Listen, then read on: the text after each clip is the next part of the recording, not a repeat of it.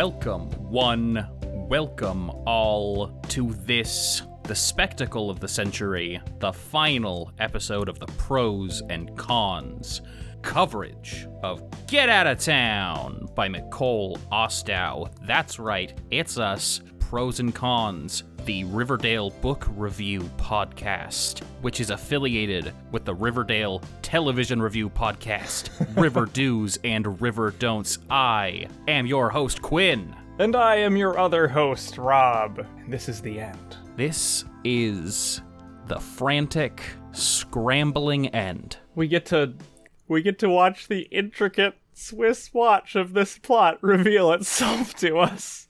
Everything in line. You know, not a thing out of place. I was I certainly understand why this part of the book, part three, is called Dead Ringers after having read it. Yes. Uh-huh. Uh Quinn, stand by. I'm going to look up if there is a horror movie called Dead Ringers. It would be really fucking funny if she just called part three The Shining. Dead Ringers is a 1988 Canadian American psychological film starring Jeremy Irons in a dual role as identical twin gynecologists. Uh, directed by David Cronenberg. Oh, hey. Uh, let's see. Well, there's an abuse of prescription drugs subplot, but it mostly seems about like people doing drugs and ending up killing each other. Um, yeah, no. Uh, it it might just be that there was a movie one time. Wow. I mean, why the fuck not at this point? Truly, why the fuck not? But to really get into the essence of this why the fuck notness, we should probably actually go through the book. Like, one assumes if we go through enough of these pages, we'll find some words on them. Like, besides Truly, just though. line breaks and chapter markers. Truly. But will they make any sense? No. uh, but our task is our task. We gotta do it. I have so many questions.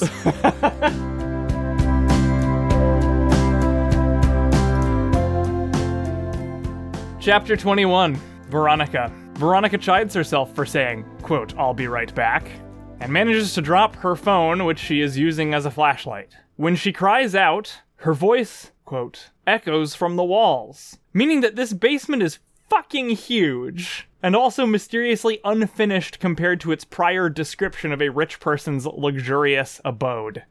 Maybe mm-hmm. someone came in here and took out all the furniture and carpeting, covering the sound of their work by timing with the thunderclaps of the storm. Who could Like, say? like in some Shawshank level shit. I mean, somebody did the crown drawing on the fucking window, right? Like maybe they maybe they also refurbished the basement while everyone was eating chips. Somebody sure did. We'll get to that. I mean, Yeah. we I won't mean, well, really we get to won't. that. But because we won't, we will. Yes, exactly. I've got you. Ugh. Anyway, she stumbles around in the dark, uh, then hears some breathing, and then someone grabs her leg, and the chapter instantly ends. That's that's what we get for this chapter. That's that is all that happens in this chapter, aside from her Mm, you say it hearing some instantly shouting. ends, Rob, and I want to I want to challenge you on that. No, It does feel free. Yes, I'll instantly feel. I'll feel the challenge. I'll feel the challenge. What's that? There's another one of this book's signature goosebumps screams. Oh, you're you're you're of course right. I screamed is the uh is the final line of the chapter. I'm losing count of these like goosebumps chapter ends, and I feel like this isn't the last one we're gonna see. But yeah, that was a chapter. Yep. She did hear some shouting upstairs, but ignored it because she needed to go get the generator back online before the panic before the terribly designed panic room system activated again. Yeah. So it wasn't like And I'm sorry if there's someone in there. She's now locked in there. Yeah, If- that's how panic fucks rooms work, timing. Quinn. To keep up. Uh, interestingly, Ostow did manage in a very roundabout, very shitty way to make something tense and an emergency.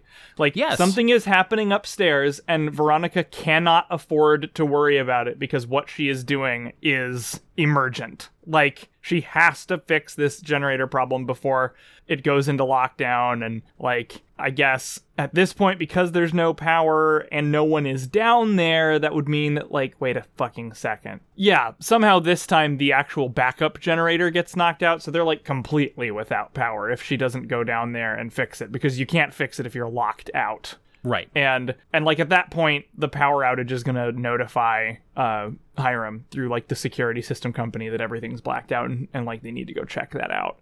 So like they managed to make something with stakes but only because of this like completely unrealistic security system design that we've already harped on. Right. And this is like two and a half pages, but I, I'll, I'll say that she does do a decent job of actually conveying some tension here. Yes. There, Uh, there are moments where it's like, oh, hey, what's going on? I think some of it's a little bit. I mean, it, the, it leans it leans on a really shit crutch of this panic room system, but yes. at least it like a thing was happening and there was stakes like there was a potential for things to go wrong like that that's that's a fun thing uh speaking of things that are fun uh chapter 22 archie is not that Oh my! This chapter doesn't make any fucking sense. so arch no it's so amazing archie tries to keep it together upstairs at the chip buffet reminds himself that the gang's all here like like he forgot that his friends were there uh, object permanence not fully mastered by archie andrews it did get quite dark um anyway he thinks about how important it is for them to keep calm and all work together but not crucially work together in a way of like I don't know, going downstairs with Veronica, who is the only person who has literally anything to do right now. but you know, there there it is. And he is battling some like invasive thoughts, invasive images style PTSD. But I have to go through this like rapid fire series of images that goes through his head. It was a slideshow from my nightmares from inside my head. And he says, Black Hood, Green Eyes, Dark Woods, Gun, Knife, Sin Crow. And that's all, no, it's all in parenthesis in italics for some reason, and none of it is punctuated. That's fine. Like, that evokes a feeling uh, of frantic, uh, panicked thought. But, like, we gotta play one of these things is not like the other thing. What the fuck is a Sin Crow? or is it just sin on its own and a crow? Like, th- but it's not. Black Hood, Green Eyes, Dark Woods. Then we've got Gun and Knife, which I guess in this pattern would be Gun and Knife, which is from Final Fantasy VIII. But um, really, like, obviously, Gun and Knife are on their own. And then Sin and Crow are very ambiguous because Sin doesn't belong in this list. That's abstract. Like, that's Sin isn't an image. So you kind of have to say Synchro. But what the fuck is that? Or I guess you could go in the other direction and say Dark Woods, Gun, Knife Sin, which I who did a did anyone do a knife sin in, in Riverdale? I don't really think so. I can't think of anything that would qualify as a Black Hood sin. was a gun and strangulation based killer. right. Uh, for the most part, I don't think there were any big. Sta- well, I mean, did Midge get stabbed to death? I think Midge might have been stabbed. That could have been but a, a knife but sin. I, uh, it's And like sin is definitely the theme uh, of the justification that the Black Hood uses for his crimes. But why is he flashing it- back on Black Hood shit? This is Shadow Lake, where he had a different traumatic experience that he has already flashed back on like 900 times in this book. Well, uh, you'll find that this chapter seems to have forgotten that. Yeah. Anyway, this chapter is about two pages long, and it is 100% just Archie dwelling on how shitty and violent and scary his life has been until the point where he just loses it and runs outside the cabin screaming uncontrollably. It's like And a that's cartoon the end of the chapter. character. He, It he's like is- a cartoon character with his arms flailing above his head, just going. You know, Quinn, have you partaken of the uh, video game masterpiece that is 1996's Super Mario 64? No, of course. You know when a fireball hits Mario and his ass is on fire and he screams and runs extra super fast and you can't slow down and there's a big trail of smoke coming out of his ass? Yeah. That is the only thing that came to my mind here. Just for no, all of a sudden, he's just screaming and running as fast as he can, and like nothing happened. It's that happened. or the Dr. Zoidberg exit. Yeah, exactly. Nothing happened to make this happen. This is an effect without cause. We're getting into some like spontaneous super vacuum quantum physics shit here. The power went out, and then Archie just. Thought about stuff for a while and freaked out. It's worse than if he freaked out immediately on the power going out because he sat there dwelling on his past in a sort of angsty way for a while and then just went ah! and ran out of the house. What?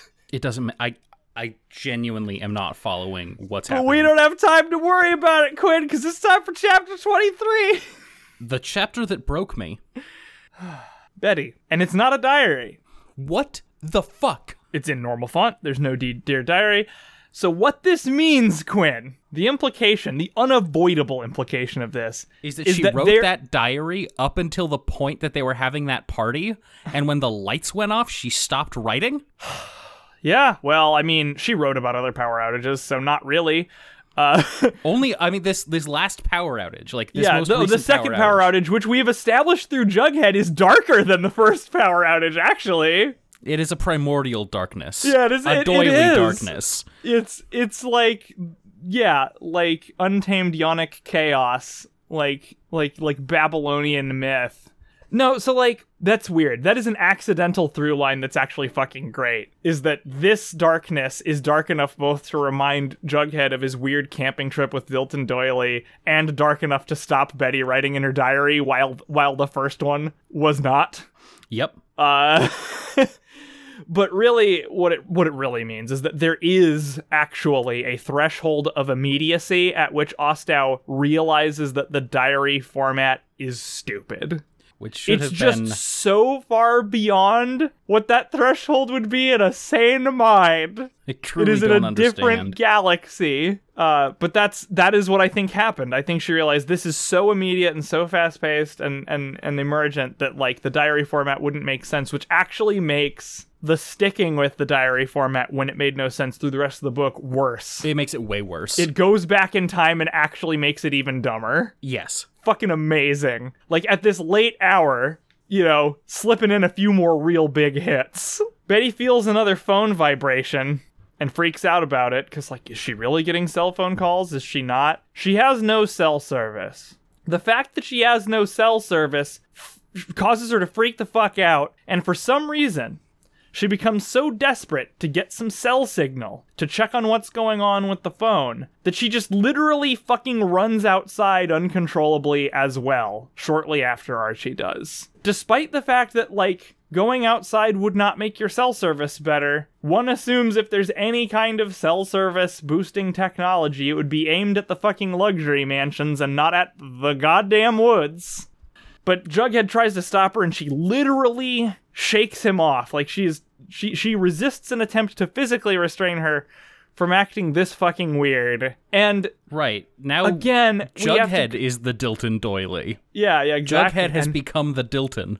there is just this it's another one of these unbelievably weird unbelievably weird confluences Why It's is like everybody flipping out like this? But but like but Quinn, the fact that she has no cell service causes her to leave in a mad rush. Just... in a perfect echo of that unmotivated, terrible flashback from before. It is like the flashback was added in a backwards compatible way to you know, Rob- justify this fucking reaction from Betty, but I literally can't tell if she's like, this reaction from Betty that I need to have happen is way too crazy, so I'm gonna go and put it in this flashback, or if she was like, well, I need to do something here with Betty, and boy, that flashback already established that people not having cell phone service makes them run around like chickens with their heads cut off, so I'm good. Well, you okay. can't tell which way it went.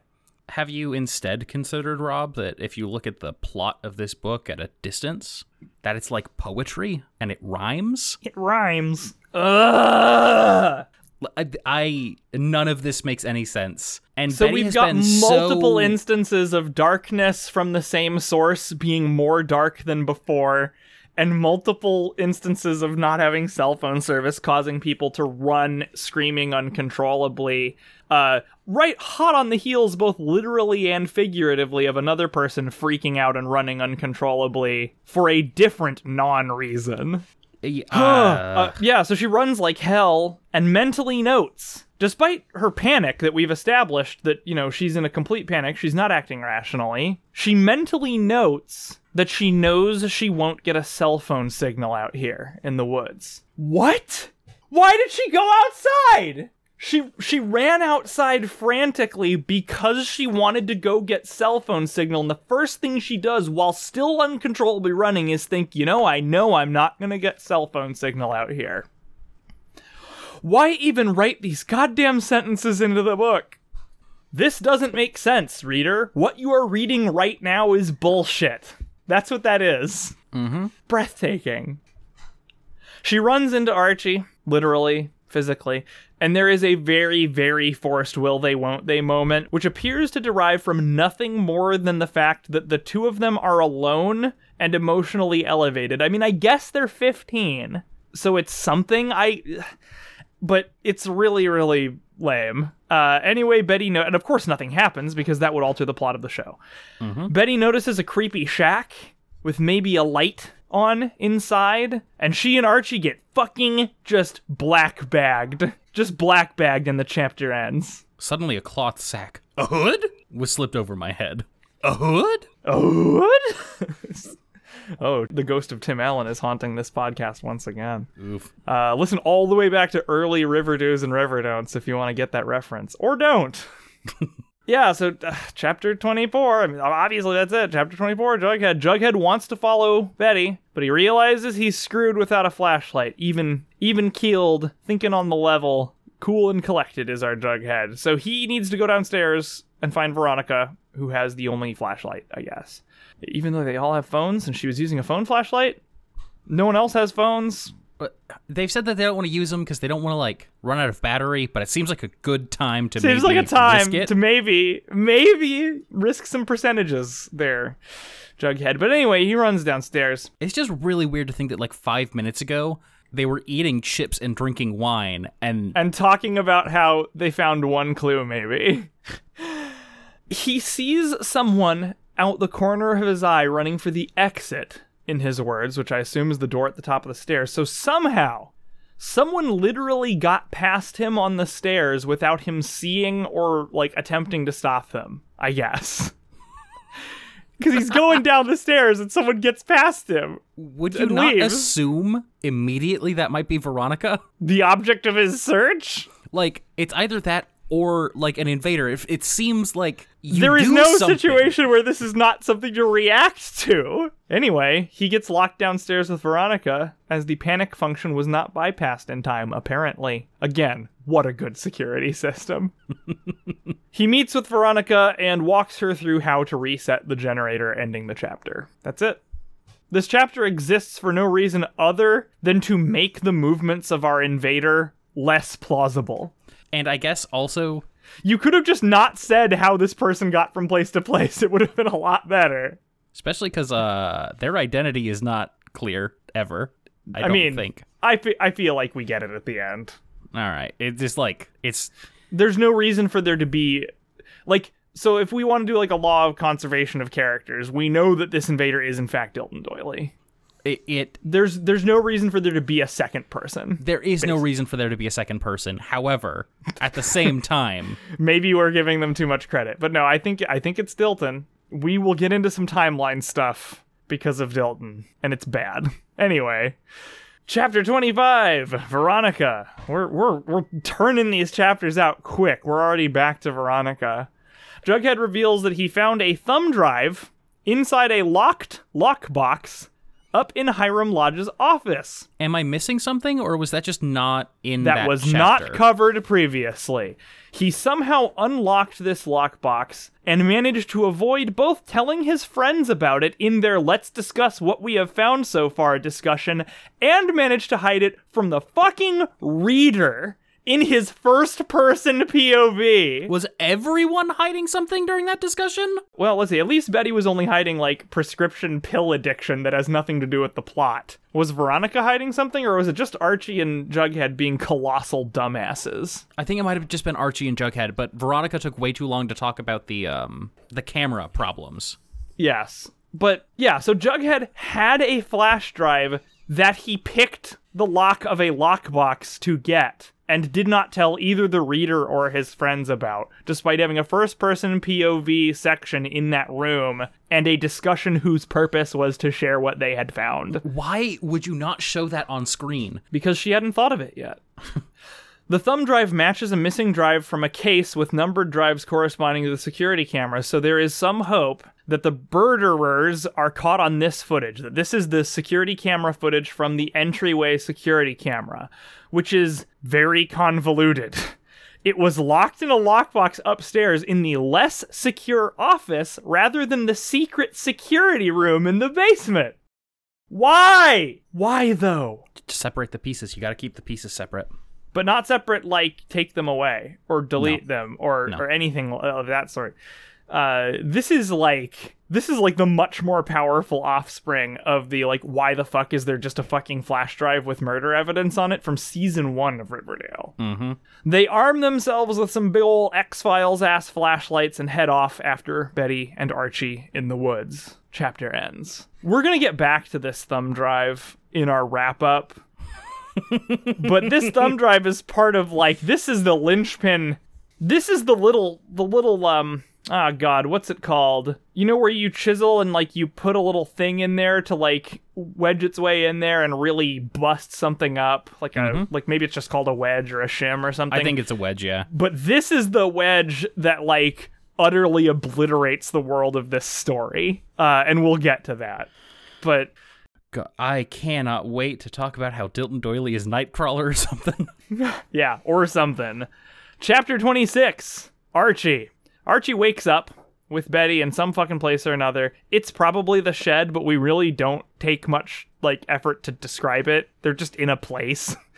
And the creepy twins from the general store are there. And Archie is about to just go fucking ape shit, but Betty implores him to listen to what they have to say. They appear to be about to advance the plot when the door bursts open, and that's the end of the chapter. yep. Oh, hey, it's the twins from the general store. Shut up, Archie. Stop struggling. Listen. Someone enters. Wa-da-da-da-da! Yeah, that's that's it. Uh, chapter 27, Betty. Turns out it's Veronica and Jughead who burst through the door, so that's good at least. We've got people in the same place, so we're not doing this shit anymore. I Like, sweet summer child me, I thought, okay, they're all in the same place, so we're not just gonna waste a bunch of time, like, channel surfing between nothing happening with characters. But we, what we actually find starting in the next chapter is something even more horrible and, and like even more blatant in its wasting of our time. But uh, yeah, Jughead is all pissy with the creepy twins from the general store and remarks, quote, It's like Chekhov's creepy murder twins. If you introduce them in the first act, they have to go off in the third. Fuck off, Jughead. Fuck right off. These characters were introduced on a page a 125 in part 2 of the goddamn book It was part two. this you can't reference story structure like this explicitly and just have it be wrong. Unless you go with the theory that basically Act 1 of the book is part 2 of the book, and Act 1 of the book was simply preamble to get the page count up. I mean, yeah, it's almost like we're co-signing that like, yeah, oof. Oof. Paul and Amelia, the names of these twins, explain that they're on the same side as the Core Four, and that their anger and shittiness at them earlier in the general store was, uh, mumble, mumble something. They seemed like spoiled city kids. Fuck, fuck, fuck off. Stop asking questions. They're actually friends. They're on the same side. They were just being hostile towards them because they have every reason in the world to not like them, but they are on the same side, I guess. they knew that they had a common enemy the whole time and common purpose in in dealing with Hiram Lodge, and they were just shitty at the core four purely as an unmotivated red herring, I guess. Just misplaced lodge rage. They reveal that Hiram has spies everywhere. And that Ben, uh, Dilton Doily's no account friend Ben, who in fact did overhear their stupid asses at Pops, let Hiram know that they were going to Shadow Lake and that Hiram sent someone after them.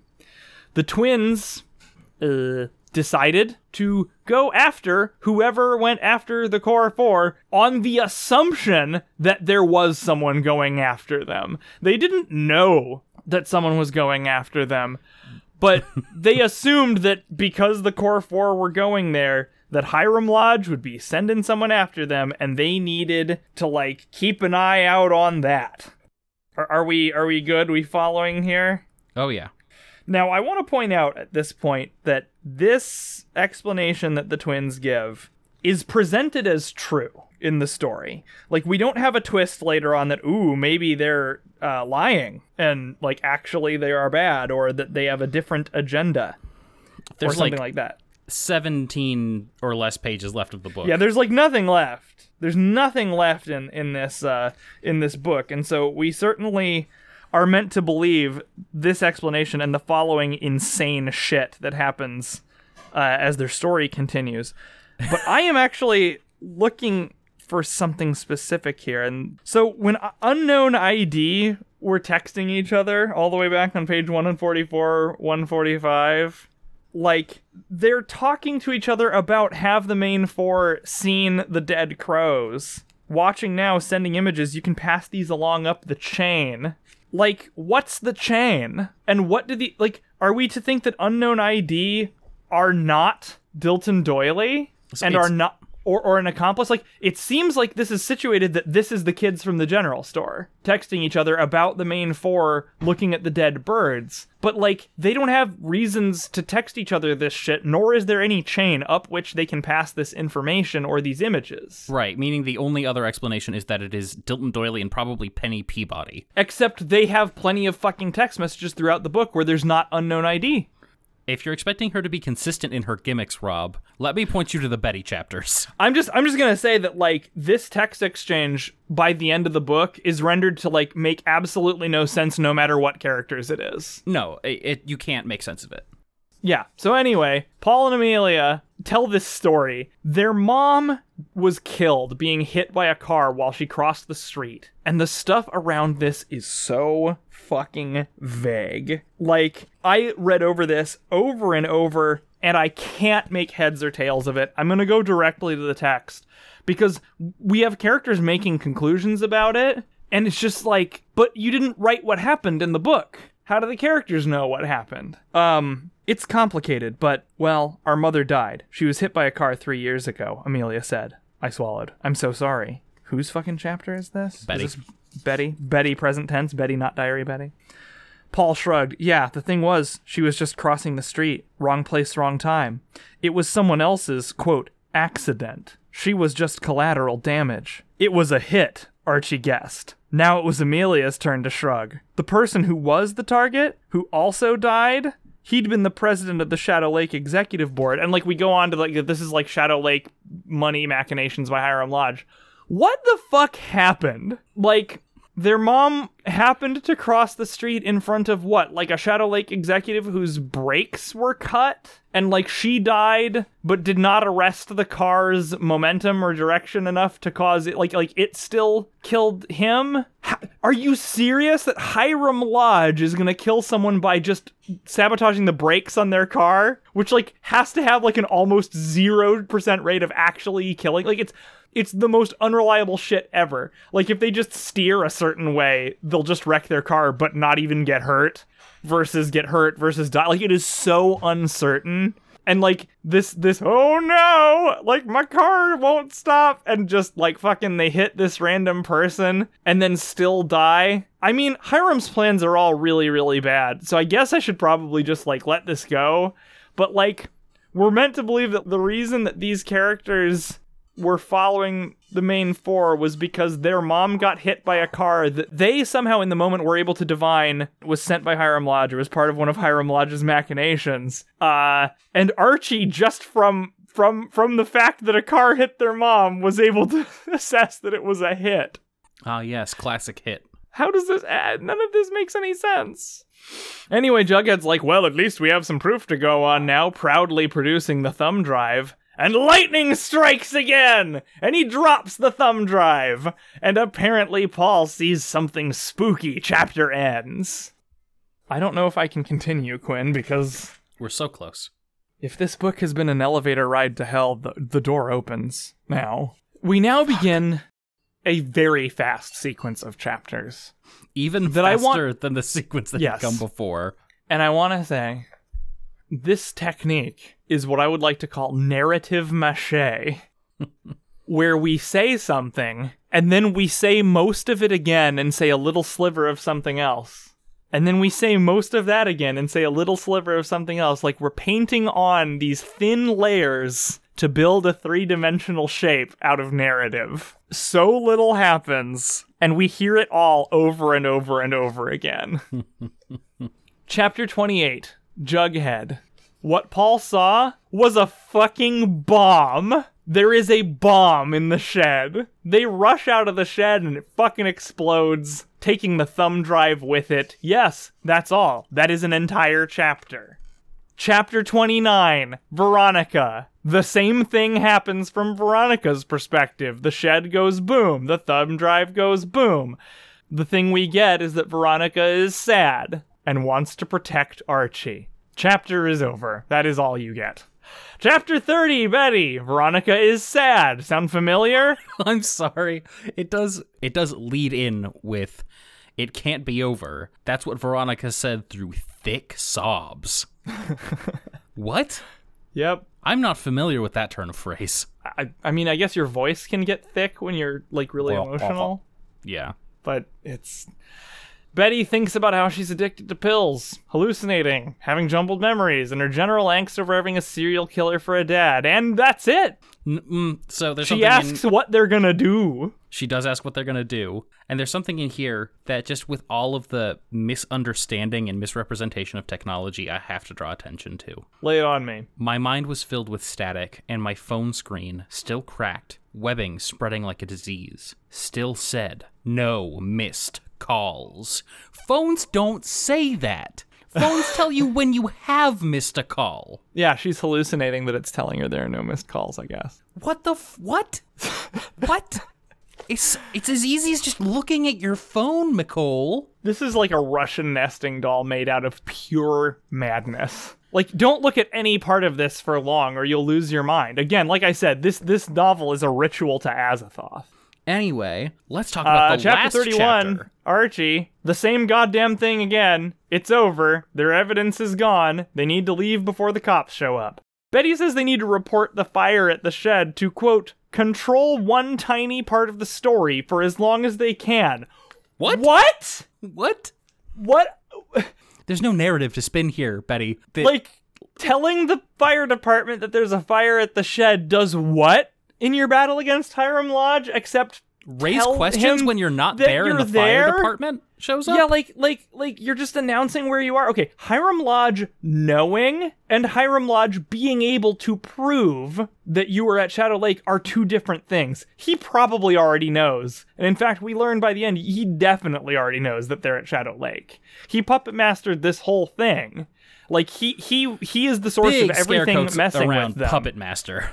Yeah, that's fair. Uh, but but he he knows that they're there, but he can't prove that they were there. Uh, probably. Whereas if they call the fire department, they they're there. It's provable that they're there. And what the fuck is wrong with someone else reporting a fire? It's not described as a rapidly spreading inferno. They're not going to burn down the whole woods. Like it is an isolated fire On a wet night. On a wet night, like a super rainy night, that no doubt other people will see anyway, because this is like a residential area and they heard the explosion. There's no fucking way that, like, in fact, they already said in this chapter that the cops must already be on their way because of the explosion. And do you think the cops are just gonna be like, oh, there's a fire, but that's not my department. I refuse to even make a phone call. Like, When has something not being a cop's job stopped a cop from doing it? Well, not to mention, like, this is a rich person's house, so they actually would, in fact, like, try to secure some form of aid for the situation. It's gonna be fine, you morons! And they decide to, like, call it in, uh, anonymously, which is great. Except there's no such thing as anonymity, and, like, they're using their cell phones to do it. So they just, they in fact did prove that they were there. Uh, so now Archie's case falls apart in court. We already know that he's going to jail, because that's clearly the plot line they're setting up for season three, but, like, they ruined any chance of proving Archie's innocence. It's not even that like they didn't accomplish anything in this book. They actually made everything worse. And if this book was like actually canon, which we I know we have the bit of trying to make it all make sense, which is great, but like if this book actually happened, season 3 would more or less begin with them being like you guys are a bunch of crooks. All of you are going to jail. Yeah. Anyway, we get an epilogue of text messages next. Ethel drops another text to Dilton, who does not respond to her. But Dilton does import, does send a text message reporting to Penny Peabody that the deed is done. Penny Peabody and Hiram Lodge share some mustache twirling and remark on like, "Wow, he sure had explosives, didn't he?" Sweet Pea wants to like make sure that he's out and that the serpents are out now that he's connected Penny to Dilton. And Penny basically laughs right in his face and says, like, no, that's not how this works. You're Hiram's bitch forever now. Which is how Penny Peabody has always operated. I don't know what anyone was expecting. Yes, like, why is anyone surprised? Jughead uh, then gets the POV on the epilogue and spins some woe is us, uh, I, I like to coin a term here, foetic, uh, foetic wankery. And then it's curtains on this book. That's the end. That's the end of the book. Like, n- we accomplished nothing, we're fucked the end. Great stuff. Now the fun begins. Because we have all the context now, there's no more room for further reveals. The story is over. So now it's time to try to make sense of Hiram Lodge's evil plan. I warn you, it's very, very bad. It, it doesn't make any any sense. It can't make any sense. First, he hears about the kid's plan to go to Shadow Lake from Ben, who was spying on his behalf for reasons that we didn't explore in the book. And he decides to hire Dilton Doily. Second, somehow during the time it takes for the Core 4 to drive to Shadow Lake, he has Penny Peabody lean on Sweet Pea to get them in touch with Dilton. This took like half the book. So Hiram we only can conclude was able to just see the future or was like interested in hiring Dilton Doily anyway, I guess. The fact that Ben tips him off that the Core 4 are headed to Shadow Lake cannot be the impetus for him seeking to hire Dilton Doily because we saw that this was a very long process involving lots of characters over a long stretch of time.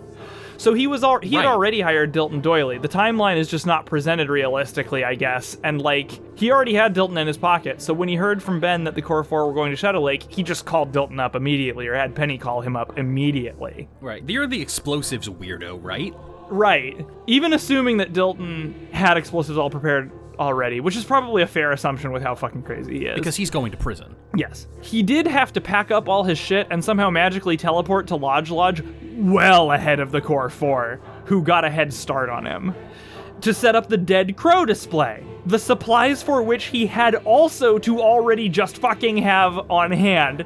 Dilton Doily keeps live crows for the purpose of murdering them as like a creepy warning. Let's hope he pays for them by the bird. He is a hobbyist birderer. Yeah, so so he just keeps the crows around so that he can freshly murder them as a bloody dead crow welcome wreath for people at a moment's notice. That is what we must conclude.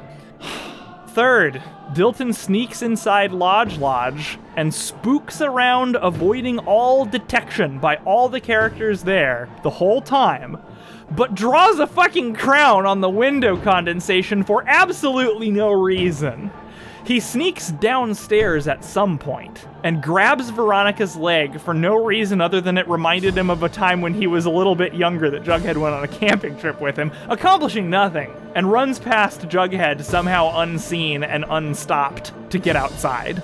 Fourth, when the kids all gather by complete fucking happenstance in the gardening shed, Dilton has already set up an explosive in there, somehow. Even though Veronica was grabbed by him in the cellar after Archie and Betty ran outside. So during the time that it took for Paul and Amelia to drag Archie and Betty forcefully into the shed, Dilton had to get past them and arrive at the shed before they did and set up a bomb. You know, to blow up the shed. In case blowing up the shed were to somehow become important.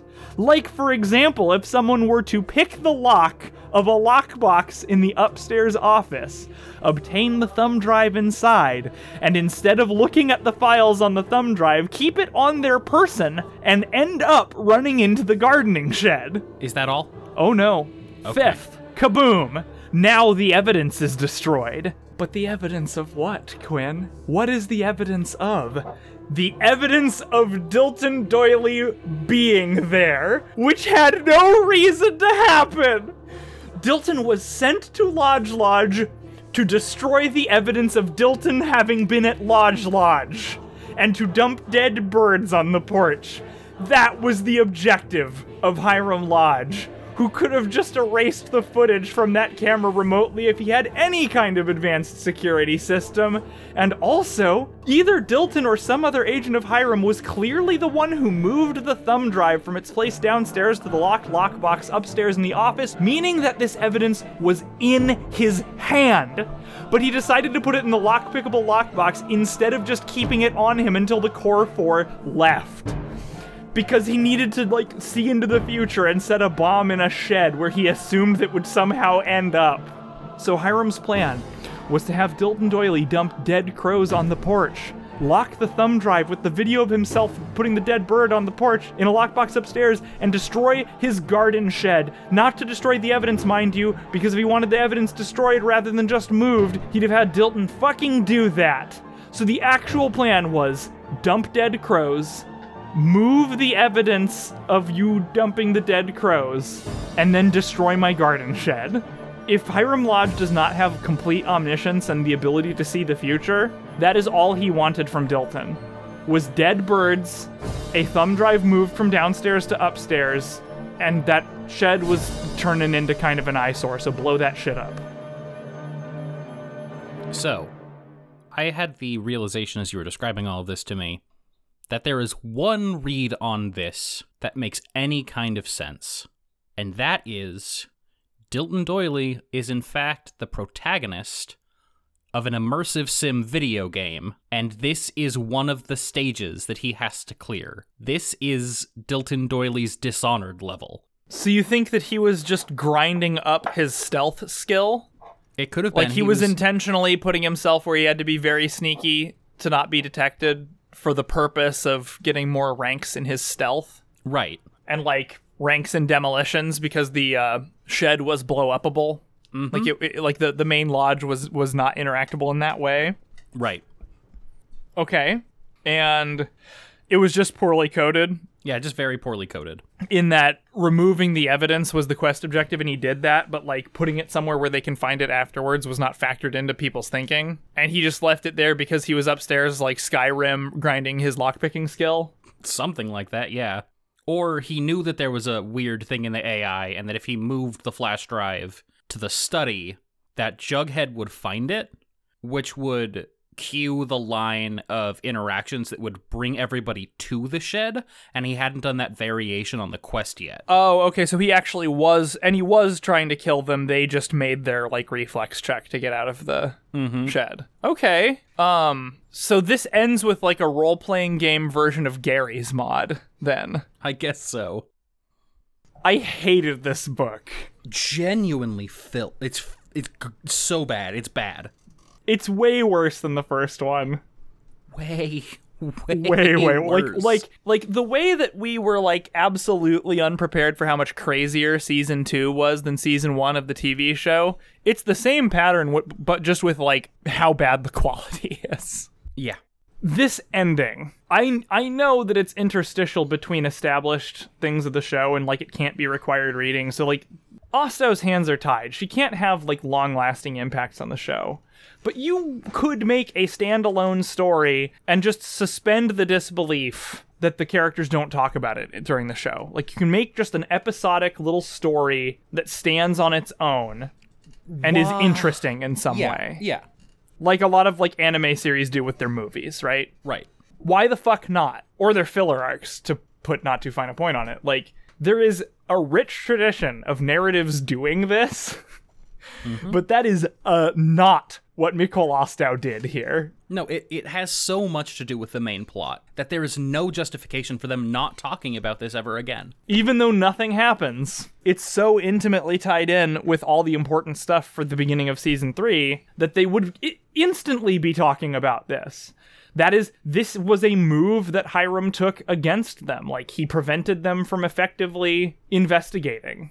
So that's like a, a- point of angst for the trial. Is like we could have tried to prove Archie's innocence, but but fucking Hiram ruined it for us because he was very prescient. This is in the imaginary world where like this story works on any level, Right. right? But so even if it had worked, it would be problematic in that it's very unbelievable that they, that they wouldn't talk about it rather than like a self-contained episode, a side story. Right. It doesn't make any sense whatsoever. No, it's very very And- bad. You know, she's not allowed to like leave a lasting mark on the series, but I would argue that what she's done to Dilton Doily is something else. He's the only thing I care about in these books, besides Venom, which, by the way, we never saw. I know, what the fuck? We didn't get to see the Snake Girl band, and I am fucking pissed about it. Like the entire Josie and Sweet Pea and Reggie plotline was just to contextualize Dilton and raise a lot of questions about how he got from Riverdale to Shadow Lake. Yeah.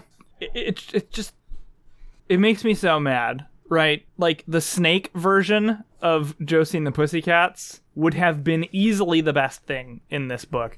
And like the best thing in this book is the fucking like Griffins and Gargoyles shit, which is obviously just stuff that's borrowed from the future season of the show. Right. But if you want to take things that are like book original, just like the first book, it's the wild shit that they do with Dilton Doily. Like he is actually like the only interesting thing in these books, but we know we can't actually do anything with it, really. Do you want to you want to hear something horrible? Lay it on me. This book averages a rating of 3.68 out of 5 on Goodreads. What? Let's let's let's sift you- through some reviews. I I would love to hear like a a great five star and like maybe a one star review on this bad All right, boy. I've got a four star here. Let me see if there's any five star reviews. A lot of fours and threes. Okay, this five star review is a troll review. It says LMAO 10 slash 10 had zero plot holes, and Archie is still a chill and likable guy. okay. um, let's see. I- I'm I'm looking for a five star. It may not have any. Yeah. Like there may be like a lizard brain level where like everyone can know that this is at least not perfect. Never mind. Here's some five star reviews. Great. This is a great addition to the story that is Riverdale. It gives you more when the show goes on break. The author really makes the effort to stick to the storylines that the show has placed, and I appreciate that. Let me say this. I absolutely do not. I do not appreciate that. No, like the author does not add anything and does not give us any entertainment. I love it. This book was interesting. It showed how friends can impact your life. I also liked it because it was just like the Netflix show.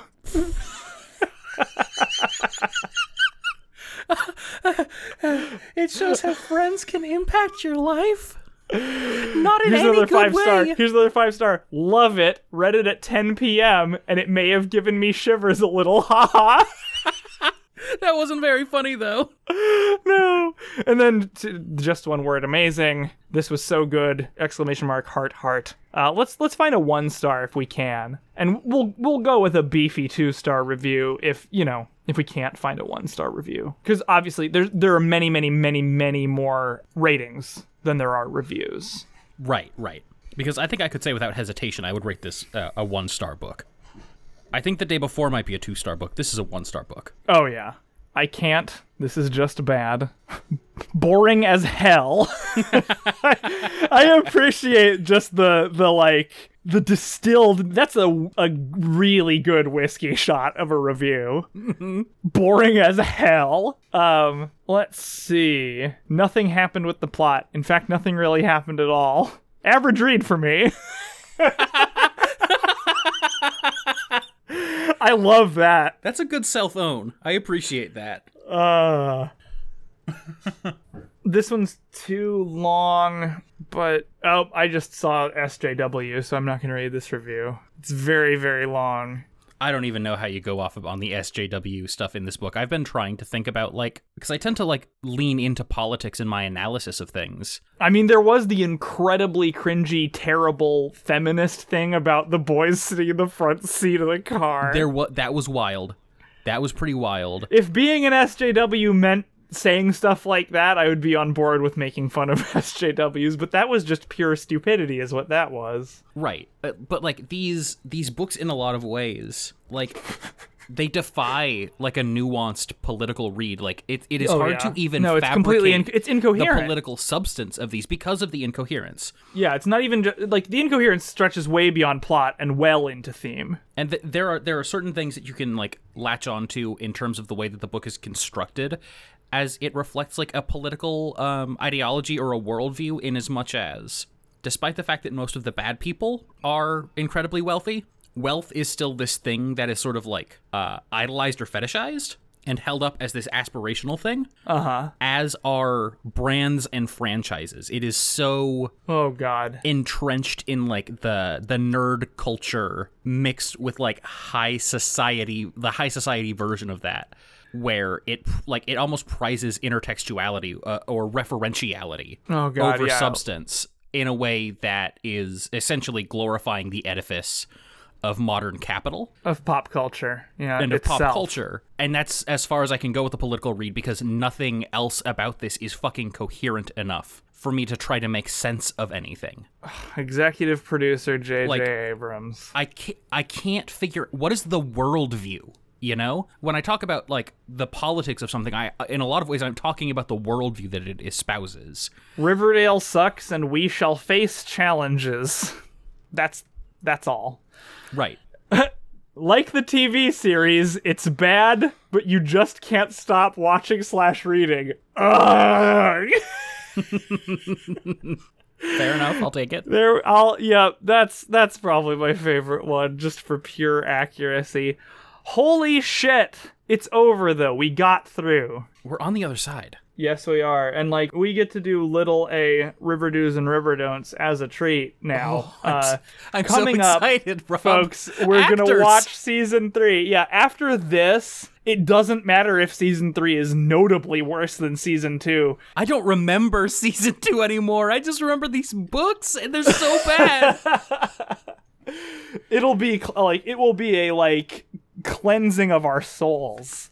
I assume. Give me the Beat Boys and free my Skeet. Ulrich as FP I- Jones will be in the show, and like Madelaine Petsch as uh, Cheryl will be in the show. There's no way it's not a hundred times better than this. It has to be. It has to be. It, I'm not saying it has to be good. I I assume Alice Cooper's character is gonna get absolutely mangled again, but like, Madchen Amick still ma- does. yeah, Madchen Amick will still be there, and she'll be great. So my God, yeah, we're doing season three. Then I then we have at least one more book to do. I think we have to do two books after season. it may three. be two books between seasons three and four but yeah we are going to be coming back to the river do's and river don'ts format uh, and we'll be joined by a special guest for season three and uh, it's definitely gonna be a different kind of fun than this imagine trying to do a river do and a river don't for each chapter in this Fuck, I Imagine. would die. I would die. all of it is just a weekly weird with like a conjoined twin river don't Right.